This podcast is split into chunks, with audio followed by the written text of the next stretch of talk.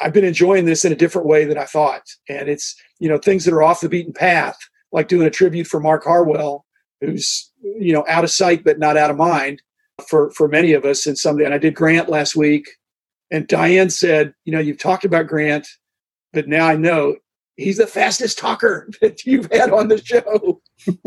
slow him down. I said he is a racehorse. You cannot slow him down.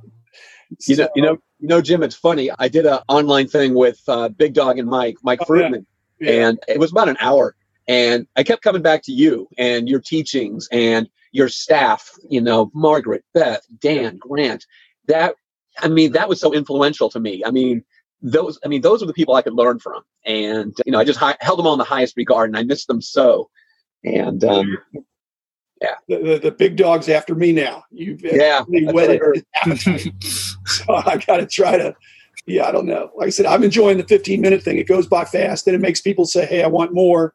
Instead of "Hey, you just talk too long." So uh, I hope I didn't cut you guys off too much. But like I said, I, I think people perfect. say say I, I want more because uh, you know what it's just been a juggernaut you know and you know I, I, just i see each of the three of y'all as being a part of that that's you know in a marriage or in a family you usually agree on 90% of the stuff the, ch- the question is of how good the marriage or the family is is how you handle the other 10% Ten percent. Yeah, that's, that's funny. A lot of, uh, a lot of uh, With a hammer.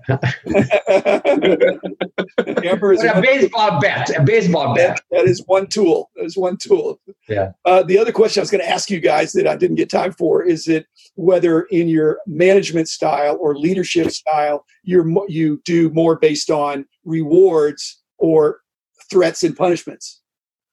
Oh, we're, I mean, we're all we're all no literally there's no threats there's no punishments just like based on our employees. Yeah. you know getting orders out the door is priority number one above anything just making sure customers have cards in hands asap so doing that in a, in a way rewarding our employees you know we're, we're always about about rewarding employees telling them you know hey, good job on this good job on that and not really you know threatening or, or punishing but more just pushing and making sure that they're going in the right direction.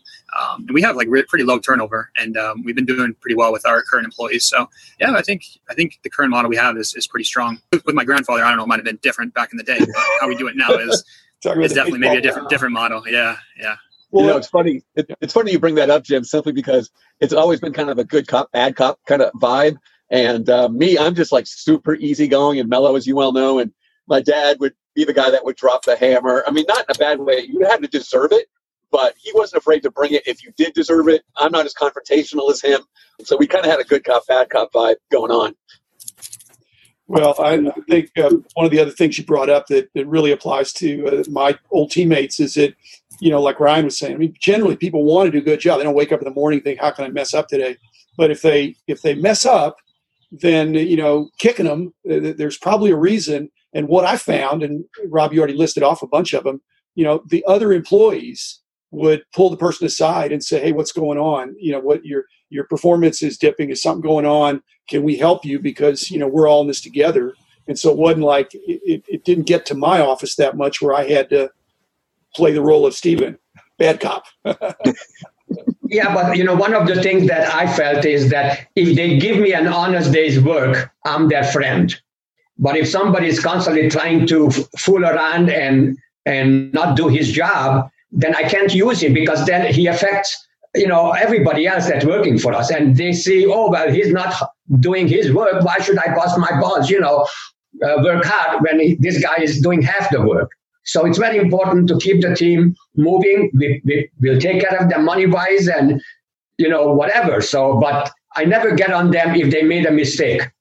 I tell them what they did wrong and how to and be, be careful not to repeat that mistake. And so long as there is loyalty on their side, there is loyalty on my side. Stephen, in the construction business, there's uh, occasional shrinkage, you know, where the uh, general contractor or the, uh, the, the subcontractors have uh, materials and equipment that sometimes goes mysteriously missing. Yes, I know. So that's a problem there. In the card business, yeah. you've got millions of cards. If a few of them are missing, what does that hurt? Well, it depends on which ones are missing. But what controls did you put in that you shared with uh, Rob and Ryan to run a tight ship that you weren't that, that things were going to be accounted for and it wasn't going to be tolerated? Well, we have I installed 16 cameras throughout the building and every section of the store is video camera. Okay, simply as that. Okay, and in all honesty, there was a few cases that we caught somebody stealing. There was, I think, two different uh, people. We we fired them, and because we just cannot assume that they're never going to do it again. Because if they do it once or twice, how many times before they get away with stealing? But that was the end. If we caught them, that was it.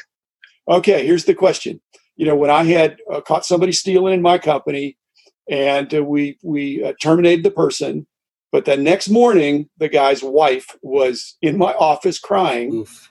and then he came and cried. Yeah. So my question to y'all is, does that if you had a situation like that where the wife comes and starts crying, are they going to see Rob? Or no, no, no, going to see Stephen? There is no there is no Rob or anybody. That was just me, and yeah. there is no no future for them. Okay, so the good cop. Uh, also, everybody wants to talk to the good cop. Employees that if I get caught, I am out of a job. So you have to understand that that they know that it's over. And we didn't go to the police. You know, we told them we could go to the police. We're not going to do it, but you terminated. This is a different version of baseball where you only get one strike. yeah, exactly. You know, the funny thing is some of those employees, one of them actually stops by the shop to say hi every once in a while. Yeah. Okay. And one of them was just in the store a few days ago with his kids. Yeah. Yeah. It's funny Only how that two works. days ago, he was in our shop with his kids. Yeah. Probably stealing something. Don't say that. I mean, that's uh, uh. you know, it's a hobby that's that's uh, mostly really, really good people and the employees, you know, that, that want to work in this industry are, are, delighted. You know, I know the people that work for you are like the people that worked on my team is that they just were excited to be in the industry and get paid to, to work with cards and help people enjoy the hobby. And, you know, they're seeing the smiles on the, on the, uh, the faces of the, of the customers. And it seems like since Ryan's there, you have a lot more face to face with customers now. Is that, am I reading that right? Real quick, Very I'll jump on that. It's I always felt it was impossible to scale both e-commerce and retail at the same time, especially when it's basically me being not the mastermind, but the person that has to deal with the cards. Basically, it was either one or the other, and I chose to take a global approach far more so than a regional approach, and, and it suited us well. But the storefront suffered for it, and because I couldn't do both. And my dad, God bless him, isn't a card guy, and is not the kind of guy that could get to the counter and talk high level with customers that really know their stuff. And when Ryan came on board, it freed me up to do things. He it's basically like cloning part of my dad and part of me. Right. And he was able to not only maintain the, the warehouse, but bring me at 22 years old basically to the showroom, which, you know, that energy, that drive, that passion that I may have lost over the years because I was just so busy building a warehouse of cards.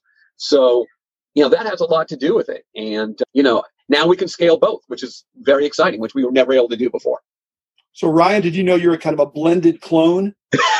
No i don't know if i want to be. Just accept it. no. accept yeah it. i guess i got that's it. So that's it's a, a, double good double good. Yeah you got, yeah. you got the best of your uh, grandfather and the best of your dad so yeah yeah uh, yeah. that's cool. I mean well, it's, it's yeah it's good so far.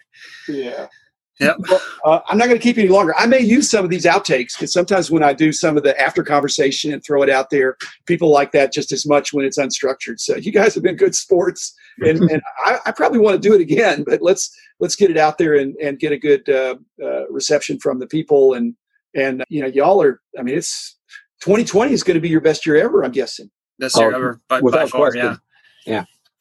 Yeah. Uh, yeah. Again, I no think question. people that want to copy your success don't realize that all the all the preparation and all the you know the getting things established and you know the team effort of all you guys. It's it's you just can't look at it and say oh here's where you are. Now just getting there the journey was was onerous. And so again like i tell people jim the best bit of advice i ever got was do what's difficult and do it better than anyone else. I say that all the time and there's nothing truer.